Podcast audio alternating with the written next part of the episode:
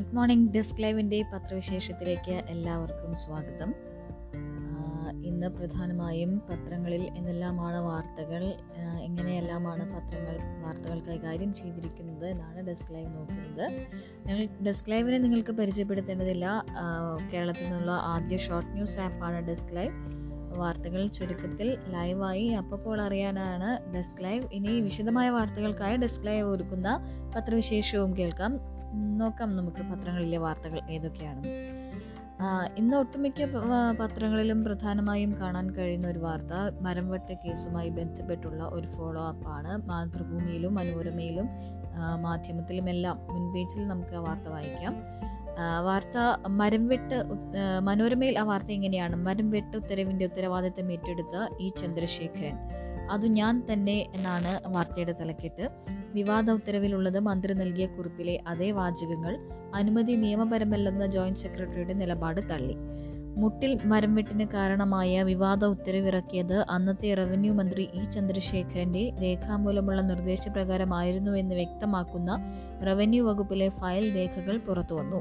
ഉദ്യോഗസ്ഥരെ ഭീഷണിപ്പെടുത്തുന്ന തരത്തിൽ 2020 ഒക്ടോബർ 5 മന്ത്രിയുടെ കുറിപ്പിലുള്ള അതേ വാചകങ്ങളാണ് ആ മാസം 24 revenue principal secretary M Jayathilak ഇറക്കിയ ഉത്തരവിലും ഇടം പിടിച്ചതെന്നും രേഖകൾ തെളിയിക്കുന്നു. ഉത്തരവിന്റെ പൂർണ്ണ ഉത്തരവാദിത്തം തനിക്കാണെന്ന് ചന്ദ്രശേഖരൻ കാഞ്ഞങ്ങാട്ട് വ്യക്തമാക്കുകയും ചെയ്തു.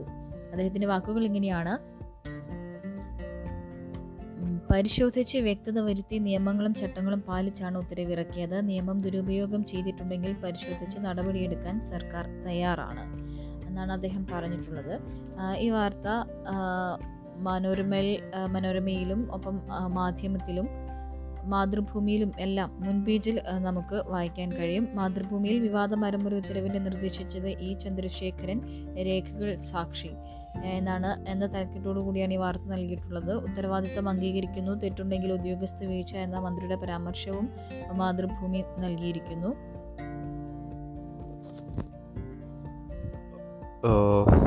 മുൻ പേജിൽ ഈ വാർത്ത കഴിഞ്ഞാൽ, മരംമുറി വാർത്ത കഴിഞ്ഞാൽ എല്ലാ പത്രങ്ങളുടെയും മുൻപേജിൽ ഇടം പിടിച്ച മറ്റൊരു പ്രധാനപ്പെട്ട വാർത്ത കെ സുധാകരനെതിരെ വിജിലൻസ് അന്വേഷണം എന്നുള്ളതാണ്. പ്രാഥമിക പരിശോധനയ്ക്ക് അനുമതി. KPCC പ്രസിഡന്റ് കെ സുധാകരനെതിരെ വിജിലൻസിൻ്റെ പ്രാഥമിക അന്വേഷണം. സുധാകരൻ്റെ മുൻ ഡ്രൈവർ പ്രശാന്ത് ബാബു നൽകിയ പരാതിയിലാണ് വിജിലൻസ് ഡയറക്ടർ സുധേഷ് കുമാർ പ്രാഥമിക അന്വേഷണത്തിന് നിർദ്ദേശിച്ചത്. കോഴിക്കോട് വിജിലൻസ് SP-ക്കാണ് നിർദ്ദേശം. കണ്ണൂർ DCC ഓഫീസ് നിർമ്മാണം, K. കരുണാകരൻ ട്രസ്റ്റ് എന്നിവയുമായി ബന്ധപ്പെട്ട് സാമ്പത്തിക തിരിമറി നടത്തിയെന്ന പരാതിയിലാണ് പ്രാഥമിക അന്വേഷണം. പ്രാഥമിക പരിശോധനയിൽ കഴമ്പുണ്ടെന്ന് കണ്ടാൽ FIR രജിസ്റ്റർ ചെയ്ത് സമഗ്ര അന്വേഷണം നടത്തും. ഞായറാഴ്ച ഉച്ചയ്ക്ക് ശേഷം അന്വേഷണ സംഘം പ്രശാന്തിൻ്റെ കണ്ണൂർ പള്ളിക്കുന്നിലെ ഫ്ളാറ്റിലെത്തി മൊഴി രേഖപ്പെടുത്തി. പരാതിയിൽ സൂചിപ്പിച്ച പണമിടപാടുകൾ, ബന്ധപ്പെട്ട ചില രേഖകൾ പ്രശാന്ത് അന്വേഷണ സംഘത്തിന് കൈമാറിയെന്നാണ് അതുമായി ബന്ധപ്പെട്ട് നൽകിയിരിക്കുന്ന വാർത്ത. മറ്റൊന്ന്, ഈ കോവിഡ് കണക്കുകളിൽ കോവിഡുമായി ബന്ധപ്പെട്ട മരണക്കണക്കുകളിൽ സമഗ്രത ആവശ്യപ്പെട്ട് പ്രതിപക്ഷം കുറച്ച് ദിവസമായി സർക്കാരിനെതിരെ വിമർശനം നടത്തുകയാണ്. അതുമായി ബന്ധപ്പെട്ടൊരു അനുബന്ധ റിപ്പോർട്ട് ഇന്ന് മാധ്യമത്തിൽ കാണാം. മാധ്യമത്തിൽ എവിടെയുമില്ല കണക്ക് എന്നുള്ളത് M. ഷിബുവിൻ്റെ ബൈലൈനിൽ നമുക്ക് വായിക്കാൻ കഴിയും. കോവിഡ് മരണപ്പട്ടികയുമായി ബന്ധപ്പെട്ട പരാതി പരിഹരിക്കുമെന്ന് ആരോഗ്യവകുപ്പ് വ്യക്തമാക്കുമ്പോഴും കോവിഡ് അനുബന്ധ രോഗങ്ങൾ മൂലം മരിച്ചവരുടെ വിവരങ്ങൾ കോവിഡാനന്തര ക്ലിനിക്കുകളിൽ പോലും ഇല്ല. ആരോഗ്യമന്ത്രി വീണ ജോർജ് നിയമസഭയിൽ ഇക്കാര്യം വ്യക്തമാക്കിയതിന് തെളിവായി രേഖകൾ. കോവിഡ് മുക്തരായ ശേഷം ഉണ്ടാകുന്ന മരണങ്ങൾ പോസ്റ്റ് കോവിഡ് ക്ലിനിക്കുകളിൽ റിപ്പോർട്ട് ചെയ്യാറില്ലെന്നും അതുകൊണ്ട് തന്നെ ഇത്തരം മരണങ്ങളുടെ കണക്കുകൾ കോവിഡ് ഇതര മരണങ്ങളുടെ കൂട്ടത്തിലാണ് ഉൾപ്പെടുത്തുകയെന്നുമാണ് മന്ത്രി പറഞ്ഞത്. കഴിഞ്ഞ ദിവസം മന്ത്രിയുടെ പ്രതികരണവും ഇതുമായി ബന്ധപ്പെട്ടുണ്ടായിരുന്നു. വിട്ടുപോയ കോവിഡ് മരണങ്ങളെല്ലാം 3 ദിവസത്തിനുള്ളിൽ പട്ടികയിൽ ഉൾപ്പെടുത്തും. മുമ്പ് പട്ടികയിൽ ഉൾപ്പെടാതെ പോയത് മനഃപൂർവ്വമല്ല, അവ്യക്തത കൊണ്ട് മാറ്റിവെച്ചതാണ് എന്നുള്ളതാണ് അതുമായി ബന്ധപ്പെട്ട് നൽകിയിരിക്കുന്ന വാർത്ത. ദീപികയുടെയും ദേശാഭിമാനിയുടെയും മുൻപേജ് പരിശോധിച്ചാൽ അവർ പ്രധാനമായും നൽകിയിട്ടുള്ള വാർത്ത റഫേൽ ഇടപാടുമായി ബന്ധപ്പെട്ട വാർത്തയാണ്. ദീപികയിൽ അതിങ്ങനെയാണ്: റഫാൽ ഇടപാടിൽ കോൺഗ്രസ്, ഇടനിലക്കാർ വൻ തുക തട്ടി. 570 കോടിയുടെ വിമാനം വാങ്ങിയത് 1670 കോടിക്ക്. റഫാൽ യുദ്ധവിമാനിയുടെ വാർഡിൽ ഇടനിലക്കാർക്ക് വൻ തുക നൽകിയതായി ഇതുവരെ പുറത്തുവന്ന രേഖകൾ വെളിവാക്കുന്നുവെന്ന് കോൺഗ്രസ്. ഒരെണ്ണത്തിന് 570 കോടി വിലയുള്ള റഫാൽ വിമാനമാണ് 1670 കോടിക്ക് മോദി സർക്കാർ വാങ്ങിയതെന്ന് ഇപ്പോൾ വ്യക്തമായെന്ന് AICC വക്താവ് പവൻ ഖേര പത്രസമ്മേളനത്തിൽ പറഞ്ഞു. അഴിമതി തടയാനുള്ള ഭാഗങ്ങളെല്ലാം നീക്കിയാണ് കരാർ ഒപ്പുവെച്ചത്. ഇന്ത്യ ഫ്രാൻസ് സർക്കാരുകൾ തമ്മിലുള്ള പ്രതിരോധ കരാറിൽ അവരുടെ സർക്കാർ അന്വേഷണം പ്രഖ്യാപിച്ചിട്ടും ഇന്ത്യയിലെ സർക്കാർ മൗനം പാലിക്കുന്നത് എന്താണെന്ന് പവൻ ഖേര ചോദിച്ചു. ദേശാഭിമാനിയിൽ ഈ വാർത്ത കേന്ദ്രത്തിനൊഴിയാനാകില്ല, JPC അന്വേഷിക്കണമെന്ന് CPM. മോദി സർക്കാർ മൗനത്തിൽ. റഫാൽ യുദ്ധവിമാന അഴിമതിയെക്കുറിച്ച് ഫ്രാൻസിൽ ജുഡീഷ്യൽ അന്വേഷണം പ്രഖ്യാപിച്ചതോടെ ഇന്ത്യയിൽ സംയുക്ത പാർലമെന്ററി സമിതി അന്വേഷണം വേണമെന്ന ആവശ്യം വീണ്ടും ശക്തമായിരിക്കുന്നുവെന്നാണ് ദേശാഭിമാനി ഈ വാർത്തയുമായി ബന്ധപ്പെട്ട് നൽകിയിട്ടുള്ളത്. മറ്റൊന്ന് ദേശാഭിമാനി മുൻപേജിൽ നൽകിയിട്ടുള്ളത് കുടുങ്ങിയത് 16 BJP നേതാക്കൾ എന്ന വാർത്തയാണ്. അതേ കുഴൽപ്പണ കേസുമായി ബന്ധപ്പെട്ടുള്ള വാർത്ത. BJP സംസ്ഥാന പ്രസിഡന്റ് K. സുരേന്ദ്രനിൽ എത്തി നിൽക്കുന്ന കുഴൽപ്പണ കേസിൽ ഇതുവരെ ചോദ്യം ചെയ്തത് 15 നേതാക്കളെ. ചോദ്യം ചെയ്യലിന് ഹാജരാകാനാണ് സുരേന്ദ്രനെ നോട്ടീസ്.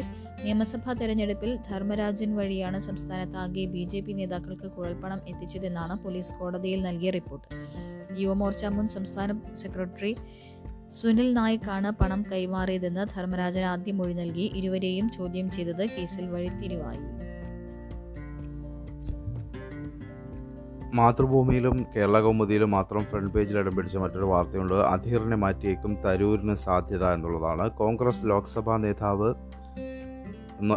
കോൺഗ്രസ് ലോക്സഭാ നേതാവ് അധീർ രഞ്ജൻ ചൗധരിയെ മാറ്റിയേക്കുമെന്ന് സൂചന. പകരം ശശി തരൂരിനെയോ മനീഷ് തിവാരിയെയോ തൽസ്ഥാനത്തേക്ക് പരിഗണിക്കുമെന്നാണ് കേൾക്കുന്നത്. പാർലമെൻറ് സമ്മേളിക്കാൻ 2 ആഴ്ച മാത്രം ശേഷിക്കെ പ്രതിപക്ഷത്തെ ശക്തമാക്കാൻ തൃണമൂൽ കോൺഗ്രസുമായും മമതാ ബാനർജിയുമായും അടുക്കാനുള്ള നീക്കത്തിന് മുന്നോടിയായാണ് അധീറിനെ മാറ്റുന്നതെന്നാണ് വിലയിരുത്തൽ. മമതാ ബാനർജിയുടെ നിശ്ചിത വിമർശകനായ അധീർ രഞ്ജൻ ചൗധരിയെ ബംഗാളിലെ ബഹ്റംപൂർ ലോക്സഭാ MP-യും പാർട്ടി സംസ്ഥാന അധ്യക്ഷനുമാണ്. മമതയ്ക്കെതിരെയും ബംഗാൾ സർക്കാരിനെതിരെയും നിരന്തരം വെടിയുതിർക്കുന്ന അധീറിനെ മാറ്റുന്നത് വഴി മമതയുമായി കൈകോർക്കാമെന്നാണ് കോൺഗ്രസ് കരുതുന്നത്. പാർലമെന്റിൽ BJPക്കെതിരെയുള്ള പോരാട്ടത്തിന് തൃണമൂലിനെ പിന്തുണ ലഭിക്കുമെന്നും കോൺഗ്രസ് കരുതുന്നു. അതുമായി ബന്ധപ്പെട്ട വാർത്ത മാതൃഭൂമിയിൽ നമുക്ക് വായിക്കാൻ കഴിയും. മറ്റൊന്ന് മനോരമയിൽ ഒരു ഞെട്ടിപ്പിക്കുന്നൊരു വാർത്ത ഫ്രണ്ട് പേജിൽ ഇടം പിടിച്ചിട്ടുള്ളത്. മാസം തികയാതെ പിറന്ന കുഞ്ഞ് മരിച്ചെന്ന ആശുപത്രി അധികൃതർ, ജീവനിലേക്ക് കുഞ്ഞിക്കൈ അനക്കം എന്നുള്ളതാണ്. മരിച്ചെന്ന് കരുതി ഒരു പ്ലാസ്റ്റിക് ബക്കറ്റിലാക്കി ആശുപത്രിക്കാർ കൊടുത്തുവിട്ട ചോരക്കുഞ്ഞിന് വീട്ടിലെത്തിയപ്പോൾ ജീവന്റെ തുടിപ്പ്. 700 ഗ്രാം മാത്രം തൂക്കവുമായി മാസം തികയാതെ പിറന്ന പെൺകുഞ്ഞിനെ ശവപ്പെട്ടിയിലാക്കി കണ്ണീരോടെ വീട്ടുകാർ നോക്കുമ്പോഴതാ കുഞ്ഞിക്കൈകൾ അനങ്ങുന്നു. ആശുപത്രിയിലേക്ക് തിരിച്ചോടിയത് ഭാഗ്യം ചെയ്തു. കുഞ്ഞിപ്പോൾ തേനി മെഡിക്കൽ കോളേജ് തീവ്ര പരിചരണ വിഭാഗത്തിൽ ചികിത്സയുണ്ട്. തമിഴ്നാട് പെരിയംകുളം സ്വദേശിയായ പിളവൽ രാജിൻ്റെ ഭാര്യ ആരോഗ്യമേരി ഇന്നലെ പുലർച്ചെയാണ് 3:30 കുഞ്ഞിന് ജന്മം നൽകിയത്. ഗർഭത്തിൻ്റെ 6-ാം മാസമായിരുന്നു പ്രസവം. രാവിലെ 8:30 ആശുപത്രി അധികൃതർ പിളവൽ രാജിനെ വിളിച്ച് കുട്ടി മരിച്ചുപോയതായി അറിയിച്ചു. മൂടിയുള്ള ഒരു പ്ലാസ്റ്റിക് ബക്കറ്റിലാക്കി കുഞ്ഞിനെ വീട്ടിലേക്ക് കൊടുത്തുവിട്ടു. വീട്ടിലെത്തി കുഞ്ഞിനെ ബക്കറ്റിൽ നിന്നെടുത്ത് സംസ്കാര ശുശ്രൂഷയ്ക്ക് ശേഷം പെട്ടി അടയ്ക്കാൻ തുടങ്ങുമ്പോഴായിരുന്നു കൈകൾ ചലിച്ചത്. വളരെ ഞെട്ടിപ്പിക്കുന്നൊരു വാർത്തയാണ്. ഫ്രണ്ട് പേജിൽ അതിൻ്റെ പ്രാധാന്യമനുസരിച്ച് മനോരമ നൽകിയിരിക്കുന്നു. മറ്റൊന്ന് ഒരു ആശ്വാസകരമായ ഒരു വാർത്ത, 2-നോളം കടുക്കില്ല മൂന്നാം തരംഗം എന്നുള്ള വിദഗ്ധ സമിതിയുടെ റിപ്പോർട്ട് ഫ്രണ്ട് പേജിൽ മനോരമയിൽ വായിക്കാം. 2ാം കോവിഡ് തരംഗത്തിനിടെ പ്രതിദിനം റിപ്പോർട്ട് ചെയ്ത കേസുകളുടെ പകുതിയോളമേ 3ാം തരംഗത്തിലുണ്ടാകൂ എന്ന കേന്ദ്ര ശാസ്ത്ര സാങ്കേതിക വകുപ്പിന് കീഴിലുള്ള വിദഗ്ധ സമിതിയുടെ വിലയിരുത്തൽ. ജാഗ്രതാ നടപടികളില്ലെങ്കിൽ ഒക്ടോബർ-നവംബർ മാസങ്ങളിലായി രാജ്യത്ത് 3ാം തരംഗം ഉണ്ടാകുമെന്നാണ് മുന്നറിയിപ്പ്. 3ാം തരംഗത്തിലും ദിവസം ചുരുങ്ങിയത് 50,000 മുതൽ 1 ലക്ഷം വരെ കേസുകളുണ്ടാകും. പരമാവധി പ്രതീക്ഷിക്കുന്നത് 1.5 ലക്ഷം മുതൽ 2 ലക്ഷം കേസുകളാണ്. 2ാം തരംഗം ഓഗസ്റ്റ് പകുതിയോടെ അവസാനിക്കുമെന്നാണ് വിലയിരുത്തൽ. രാജ്യത്തെ കോവിഡ് വ്യാപന രീതി പ്രവചിക്കാൻ നിയോഗിക്കപ്പെട്ട സമിതിയാണിത്. 2ാം തരംഗത്തെക്കുറിച്ച് ശരിയായ മുന്നറിയിപ്പ് നൽകിയില്ലെന്ന് വിമർശനം ഇവർക്ക് നേരിടേണ്ടിയും വന്നിരുന്നു. മാതൃഭൂമിയിലുള്ള ഒരു വാർത്ത ഇതാണ്. 30 കോടിയുടെ പാറ, പിഴ 4.5 കോടി മാത്രം. ഗ്യാപ്പ് റോഡിൽ നിന്ന് 30 കോടിയിലധികം രൂപയുടെ പാറ പൊട്ടിച്ചതിന് വെറും 4.5 കോടി രൂപ പിഴ ഈടാക്കാൻ നിർദ്ദേശിച്ച് ജിയോളജി വകുപ്പിന്റെ വിചിത്ര റിപ്പോർട്ട്. അതേസമയം പാറ പൊട്ടിച്ച് സർക്കാരിന് കോടികൾ നഷ്ടം വരുത്തിയത് സംബന്ധിച്ച് അന്വേഷിക്കാൻ വിദഗ്ധ സമിതിയെ നിയമിക്കണമെന്നാവശ്യപ്പെട്ട് സബ് കളക്ടർ ജില്ലാ കളക്ടർക്ക് റിപ്പോർട്ട് നൽകിയിട്ടുമുണ്ട്. കഴിഞ്ഞ ദിവസമാണ് ജില്ലാ ജിയോളജി വകുപ്പ് ഉദ്യോഗസ്ഥർ വിചിത്രമായ റിപ്പോർട്ട് സബ് കളക്ടർക്ക് നൽകിയത്. ദേവികുളം ഗ്യാപ് റോഡിൽ നിന്ന് വ്യാപകമായി പാറ പൊട്ടിച്ച് കടത്തുന്നുവെന്ന മാതൃഭൂമി വാർത്തയെ തുടർന്ന് അന്വേഷണത്തിന് കളക്ടർ ഉടുമ്പൻചോല ദേവികുളം താലൂക്ക് സർവേയർമാരുടെ നേതൃത്വത്തിൽ പ്രത്യേക സംഘത്തെ നിയോഗിച്ചിരുന്നു. മറ്റൊരു വാർത്തയുള്ളത് ഒരു മാതൃഭൂമി മുൻപേജിൽ നൽകിയിട്ടുള്ള ഒരു സോഫ്റ്റ് സ്റ്റോറി, വേലു വെറും പോത്തല്ല 40 ലക്ഷത്തിനും വഴങ്ങാതെ ഉടമ എന്നൊരു വാർത്ത നമുക്ക് മാതൃഭൂമിയുടെ മുൻപേജിൽ വായിക്കാം. ഊറ്റുകോഴി വേലു നവമാധ്യമങ്ങളിൽ വൈറലായതോടെ അവനെ സ്വന്തമാക്കാൻ 40 ലക്ഷം മോഹവില പറഞ്ഞുവരെ ആളെത്തി.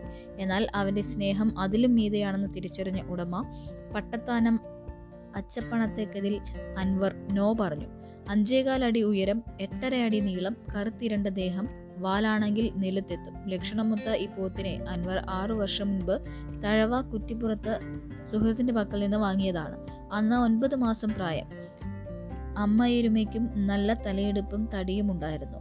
മുഴൈ എന്ന പോത്തിന്റെ സങ്കര ഇനമാണെന്നാണ് വെറ്റിനറി ഡോക്ടർമാർ പറയുന്നത്. 2 വർഷം മുൻപ് 1300 കിലോ ആയിരുന്നു തൂക്കം. ഇപ്പോൾ അതിൽ കൂടുതലുണ്ടാകും. ദിവസം 40 കിലോ തണ്ണിമത്തൻ കഴിക്കും, അല്ലെങ്കിൽ ചക്ക.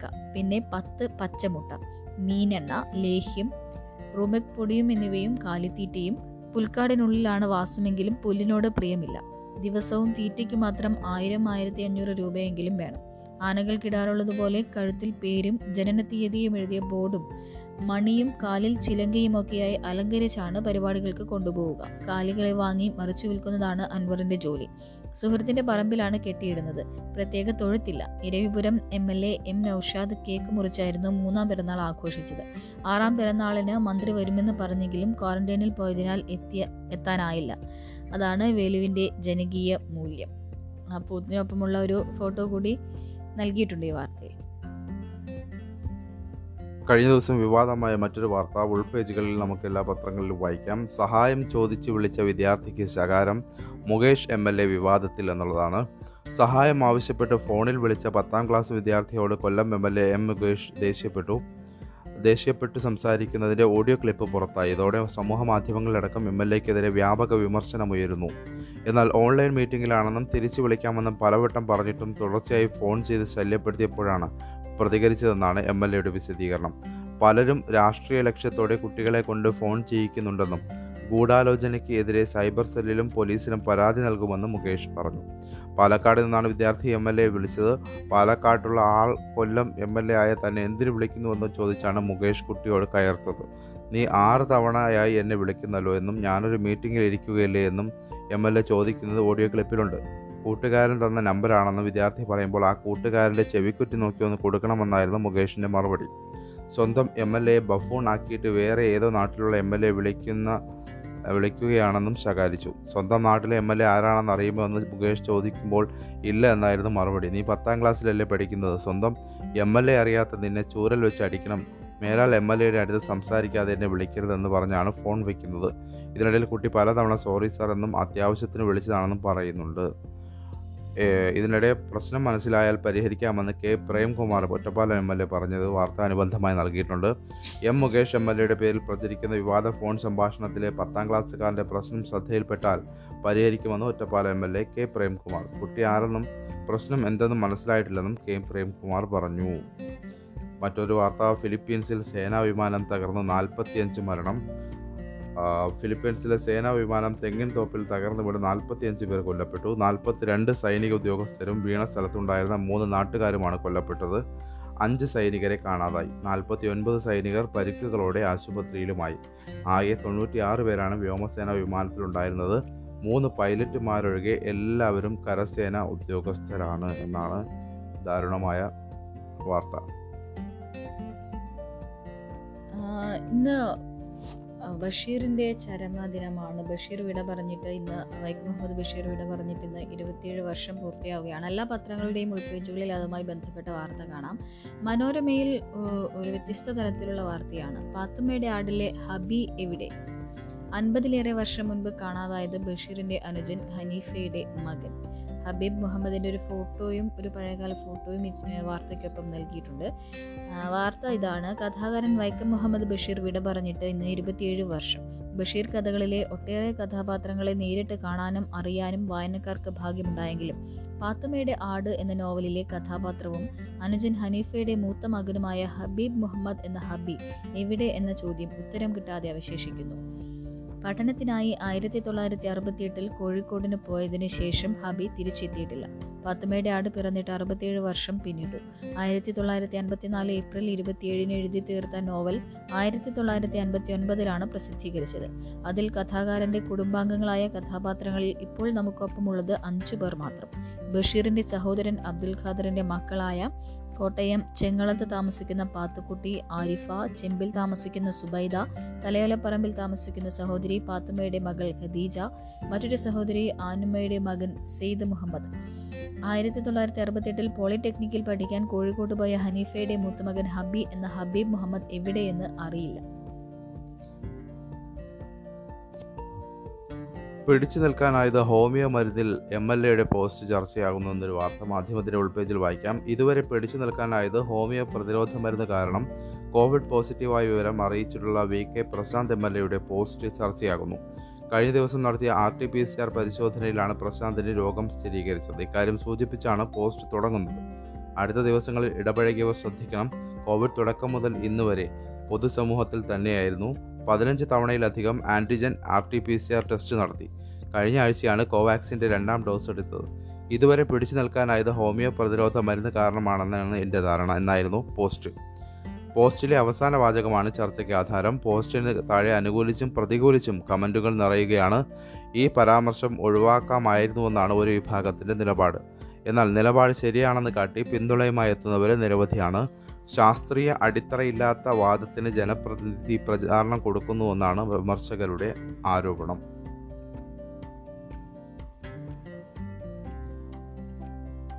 ഇനി നമുക്ക് എഡിറ്റോറിയൽ പേജിലേക്ക് പോകാം എന്ന് തോന്നുന്നു. മനോരമയുടെ എഡിറ്റോറിയൽ ഇതാണ്: പൂട്ടിയിടൽ വേണം പുനരാലോചന, അതിജീവനത്തിന് സാഹചര്യം ഒരുക്കണം. കേരളത്തിലെ കോവിഡ് വ്യാപനം ആശങ്കയുയർത്തി ദേശീയ തലത്തിൽ തന്നെ മുന്നിൽ നിൽക്കുകയാണ്. സംസ്ഥാനത്തെ രോഗവ്യാപന നിരക്ക് കഴിഞ്ഞ 2 ആഴ്ചയോളമായി ഏതാണ്ട് ഒരേ നിലയിൽ തുടരുമ്പോൾ ലോക്ക്ഡൌണിൽ വരുത്തിയ ഇളവുകളും ഇപ്പോൾ നിലവിലുള്ള നിയന്ത്രണങ്ങളും എത്രത്തോളം ഫലപ്രാപ്തവും ശാസ്ത്രീയവുമാണ് എന്ന ചോദ്യം ഗൗരവമുള്ളതാണ്.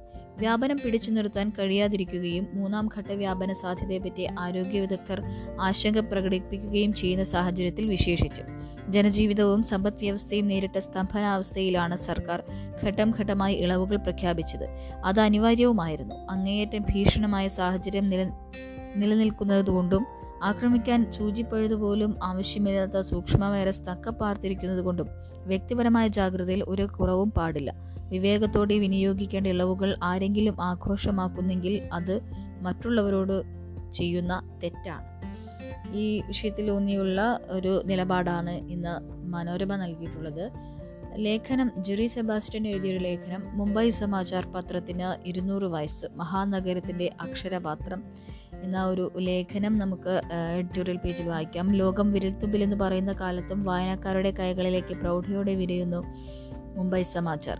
രാജ്യത്ത് നിലനിൽക്കുന്ന ദിനപത്രങ്ങളിൽ ഏറ്റവും പഴക്കമേറിയത്, ലോകത്ത് 4ാം സ്ഥാനം, കാലത്തിന്റെ കടലിൽ നങ്കൂരമുറപ്പിച്ച ഇന്ത്യൻ പത്രവ്യവസായത്തിന്റെ ദീപസ്തംഭം. അതിൽ ഡയറക്ടറുടെ ഒരു ഫോട്ടോയും ഒപ്പം തന്നെ മുംബൈ സമാചാറിന്റെ റെഡ് ഹൗസ് ആസ്ഥാനവുമെല്ലാം ആ വാർത്തയ്ക്കൊപ്പം ഫോട്ടോയായി ഈ ലേഖനത്തിൽ നമുക്ക് കാണാൻ സാധിക്കും. മാധ്യമത്തിൽ വന്നു കഴിഞ്ഞാൽ നിലപാടായി നൽകിയിരിക്കുന്നത് കാലാവസ്ഥ ആ നിഷ്ക്രിയത ആപത്കരമാണ് എന്നുള്ളതാണ്. കാലവർഷം വളരെ ദുർബലമാണ്. മഴയിലെ കുറവ് സൃഷ്ടിക്കുന്ന പ്രശ്നങ്ങളെക്കാൾ വലുതാണ്. കാലാവസ്ഥാ പ്രവചനത്തിൽ ഒതുങ്ങാതായി എന്നുള്ളത്. കോവിഡിനോടുള്ള പോരാട്ടത്തിനിടയ്ക്ക് ലോകം മറന്നുപോയ ഈ പ്രതിസന്ധി ഇന്ന് മുമ്പില്ലാത്ത തീക്ഷ്ണതയോടെ സാന്നിധ്യം അറിയിക്കുകയാണ്. കാനഡയിൽ ഉഷ്ണതരംഗവും കാട്ടുതീയും കാരണം 700-ലേറെ പേരാണ് മരിച്ചത്. വടക്ക് പടിഞ്ഞാറൻ അമേരിക്കയിലും അത്യുഷ്ണമുണ്ട്. ചെക്ക് റിപ്പബ്ലിക്കിൽ അസാധാരണ തീവ്രതയുടെ കൊടുങ്കാറ്റ്, ജപ്പാനിൽ അതിവർഷവും മണ്ണിടിച്ചിലും, ഘാനയിൽ പ്രളയം, യൂറോപ്പിലും പ്രളയം, റഷ്യയിലെ യാകുതിയിൽ അത്യുഷ്ണം കാരണം അടിയന്തരാവസ്ഥ പ്രഖ്യാപിച്ചു. കാലാവസ്ഥയുടെ താളപ്പിഴകൾ അപൂർവമല്ലെങ്കിലും തുടർച്ചയായും വ്യാപകമായും അവ ഉണ്ടാകുന്നത് ആഗോള പ്രതിസന്ധിയിലേക്ക് വിരൽ ചൂണ്ടുന്നു. ഇക്കഴിഞ്ഞ മെയ് മാസം രേഖപ്പെടുത്തിയ ചരിത്രത്തിൽ വെച്ച് ഏറ്റവും ചൂട് കൂടിയ മാസമായിരുന്നു. ഓരോ വർഷവും ഉഷ്ണത്തിൽ പുതിയ റെക്കോർഡ് ഉണ്ടാകുന്നു. 2019 വരെയുള്ള ഒരു പതിറ്റാണ്ടിൽ അന്തരീക്ഷ താപത്തിലെ സന്തുലനം നഷ്ടപ്പെട്ടിരിക്കുന്നു. സൂര്യതാപം ആഗിരണം ചെയ്തും ഭൂമിയിൽ നിന്ന് ഇൻഫ്രാറെഡ് വികിരണം പുറത്തുവിട്ടുമാണ് സന്തുലനം നിലനിൽക്കുന്നത്. ചൂട് അന്തരീക്ഷത്തിൽ തന്നെ കെട്ടിനിൽക്കുന്ന സ്ഥിതിയാണിന്ന്. കാനഡക്കാർ അനുഭവിക്കുന്ന ഹീറ്റ് ഡോം പ്രതിഭാസത്തിന് കാലാവസ്ഥാ വ്യതിയാനവും കാരണമാണ്. കടലേറ്റം മൂലം അഭയാർത്ഥികളാക്കപ്പെടുന്നവരുടെ എണ്ണം വർഷം തോറും വർദ്ധിച്ചു വരുന്നു. 2050 5 കോടി കാലാവസ്ഥാ അഭയാർത്ഥികൾ ഉണ്ടാകുമെന്നാണ് കണക്കുകൾ. അപ്പോൾ ഇപ്പോൾ നമ്മൾ കേരളത്തിലെടുത്താൽ തന്നെ ഒരു കാലവർഷത്തിൻ്റെ പ്രതീതി പല സ്ഥലങ്ങളിലുമില്ല. തിരുവനന്തപുരത്ത് തീരെയില്ല എന്ന് വേണം പറയാൻ. അപ്പോൾ ഇത് ആശങ്കപ്പെടുത്തുന്നതാണ് എന്നാണ് മാധ്യമം നിലപാടായി നൽകുന്നത്. മറ്റൊന്ന്, ചിറക് മുറിക്കപ്പെട്ട പ്രവാസികൾ എന്നൊരു ലേഖനം നിലപാട് പേജിൽ എഡിറ്റോറിയൽ പേജിൽ വായിക്കാം. E. K. ദിനേശൻ എഴുതിയ ലേഖനമാണ്. കോവിഡിൻ്റെ തുടക്കം മുതൽ കനത്ത മാനസിക സമ്മർദ്ദത്തിൽ അകപ്പെട്ട സമൂഹമാണ് ആഭ്യന്തര അന്തർദേശീയ തൊഴിൽ കുടിയേറ്റ ജനത. രാജ്യത്തിന് അകത്തെ അവരുടെ അവസ്ഥ തുടക്കം മുതൽ നാം കണ്ടതാണ്. എന്നാൽ ഇന്ത്യയിൽ നിന്ന് പുറത്തേക്ക് തൊഴിൽ കുടിയേറ്റം നടത്തിയ പ്രവാസികളും ഇപ്പോൾ അതിരൂക്ഷമായ ജീവിത പ്രതിസന്ധിയിലാണ്. രണ്ടാം തരംഗത്തിൻ്റെ രാജ്യത്തിന് പുറത്ത് ഇന്ത്യക്കാരെ കൂടി ബാധിച്ചു കഴിഞ്ഞു.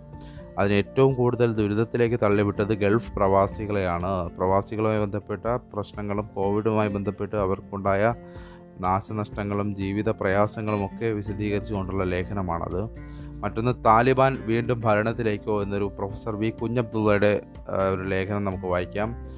പ്രസിഡന്റ് പദമേറ്റെടുത്ത് 100 ദിവസം തികയുന്നതിന് മുമ്പ് തന്നെ അമേരിക്ക അഫ്ഗാനിസ്ഥാനിൽ നിന്ന് പിൻവാങ്ങുന്നത് സംബന്ധമായി ജോ ബൈഡൻ തീരുമാനമെടുക്കുകയുണ്ടായി. മുൻഗാമിയായ ഡൊണാൾഡ് ട്രംപ് 2020 ഫെബ്രുവരി 29 ഖത്തർ തലസ്ഥാനമായ ദോഹയിൽ വെച്ച് താലിബാനുമായി ഒപ്പുവെച്ച സമാധാന ഉടമ്പടി തുടരാനാണ് അദ്ദേഹം ഒരുമ്പെട്ടത്. ഇതിന് പ്രകാരം 2500 അമേരിക്കൻ പടയാളികളെയും ഏതാണ്ട് 7000 വരുന്ന നാറ്റോ സൈനികരെയും അഫ്ഗാനിസ്ഥാനിൽ നിന്ന് പിൻവലിക്കാൻ ഉറച്ചു. 2021 മെയ് മാസം തന്നെ ഇത് തുടങ്ങുകയും ചെയ്തു.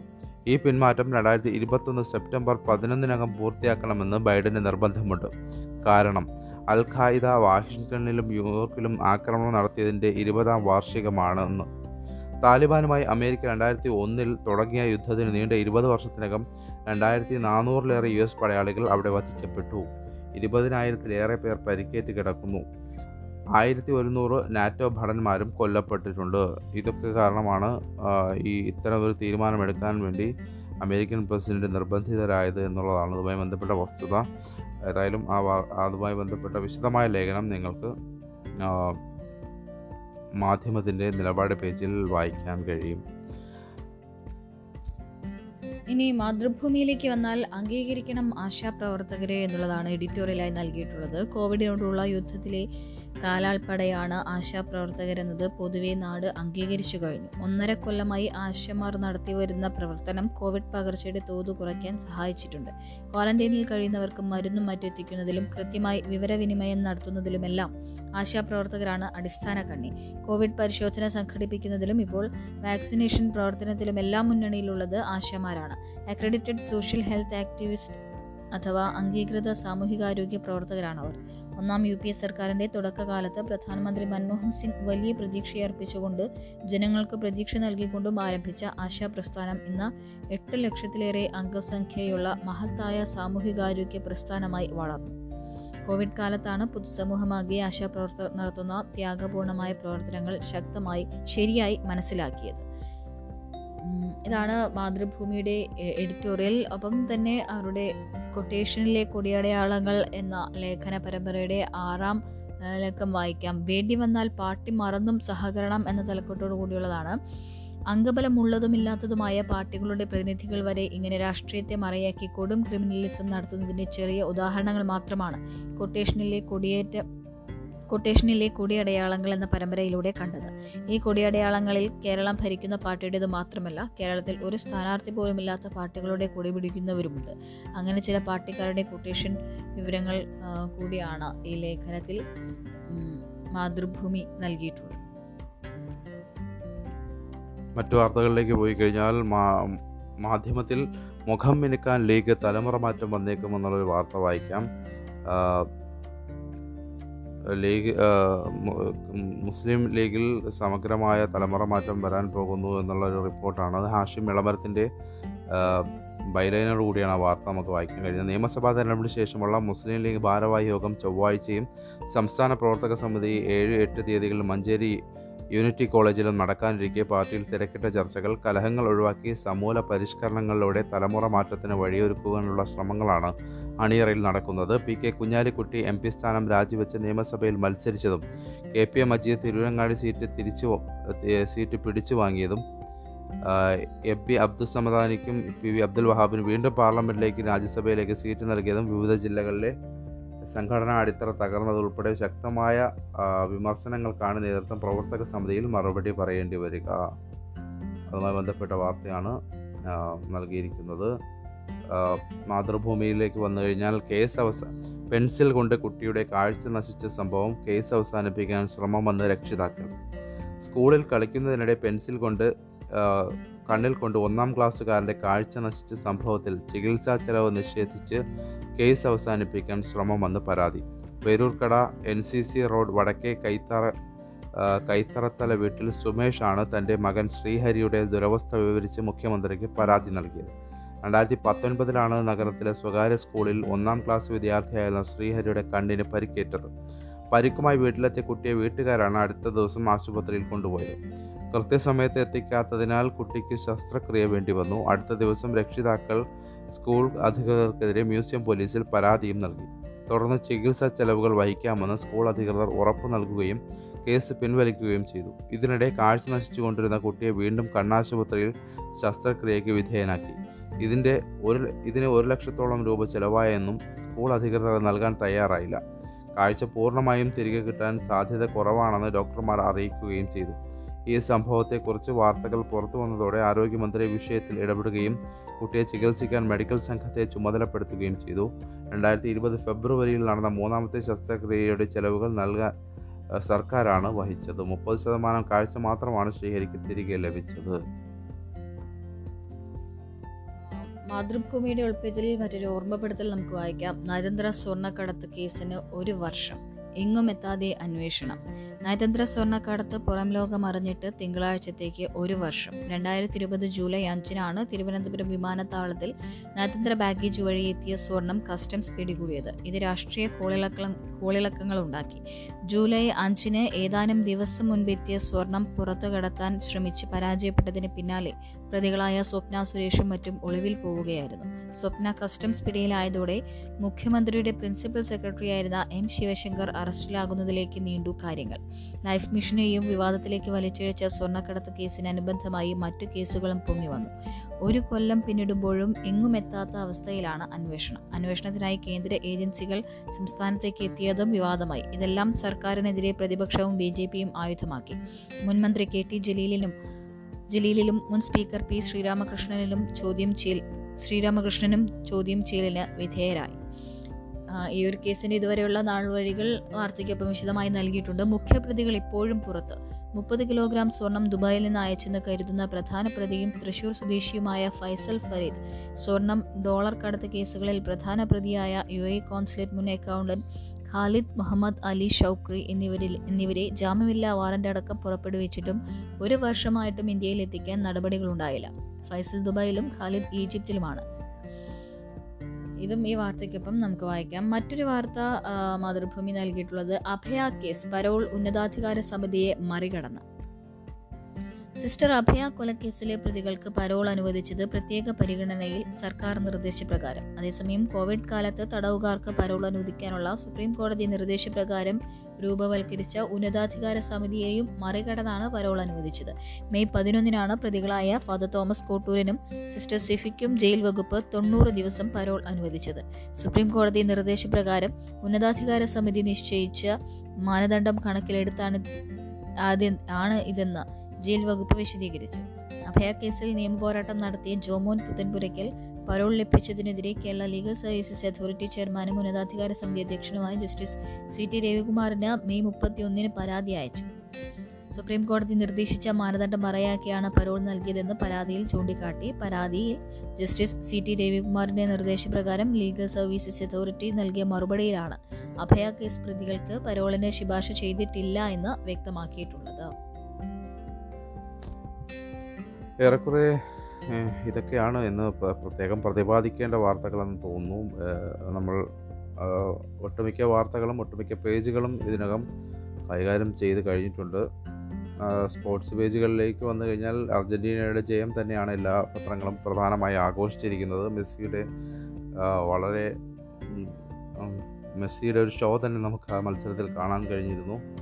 2 ഗോളിനെ അസിസ്റ്റ് ചെയ്യുകയും 1 ഗോൾ അടിക്കുകയും ചെയ്തുകൊണ്ട് മെസ്സി ആരാധകരുടെ മനം കവരുന്ന ഒരു കാഴ്ച നമുക്ക് ആ കളിയിൽ കാണാൻ കഴിഞ്ഞിരുന്നു. അതിൻ്റെ വിശദമായ റിപ്പോർട്ടുകൾ നമുക്ക് ഇന്നത്തെ പത്രത്തിൽ കാണാൻ കഴിയും.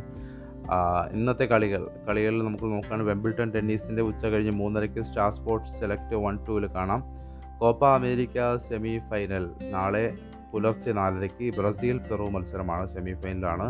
സോണി 10, 1, 2, സോണി 6 ചാനലുകളിൽ പുനഃസംപ്രേഷണം ഉച്ചയ്ക്ക് 12:30 മുതൽ സോണി 10, 2 ചാനലിൽ ഉണ്ടാക്കും എന്നുള്ളതാണ് അതുമായി ബന്ധപ്പെട്ട് അറിയിക്കാനുള്ളത്.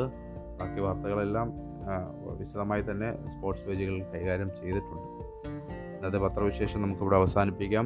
നിങ്ങൾ കേട്ടുകൊണ്ടിരിക്കുന്ന ഡെസ്ക് ലൈവ് ആപ്പിൻ്റെ പത്രവിശേഷ പോഡ്കാസ്റ്റാണ്. കേരളത്തിലെ ആദ്യത്തെ ഷോർട്ട് ന്യൂസ് ആപ്പാണ് ഡെസ്ക് ലൈവ്. ഇൻസ്റ്റാൾ ചെയ്യാത്തവർ ഇൻസ്റ്റാൾ ചെയ്യുക, ഉപയോഗിക്കുക. അഭിപ്രായങ്ങളും നിർദ്ദേശങ്ങളും ഞങ്ങളെ അറിയിക്കുക. എല്ലാവർക്കും നല്ലൊരു ദിനം ആശംസിച്ചുകൊണ്ട് നിർത്തുന്നു. നന്ദി, നമസ്കാരം.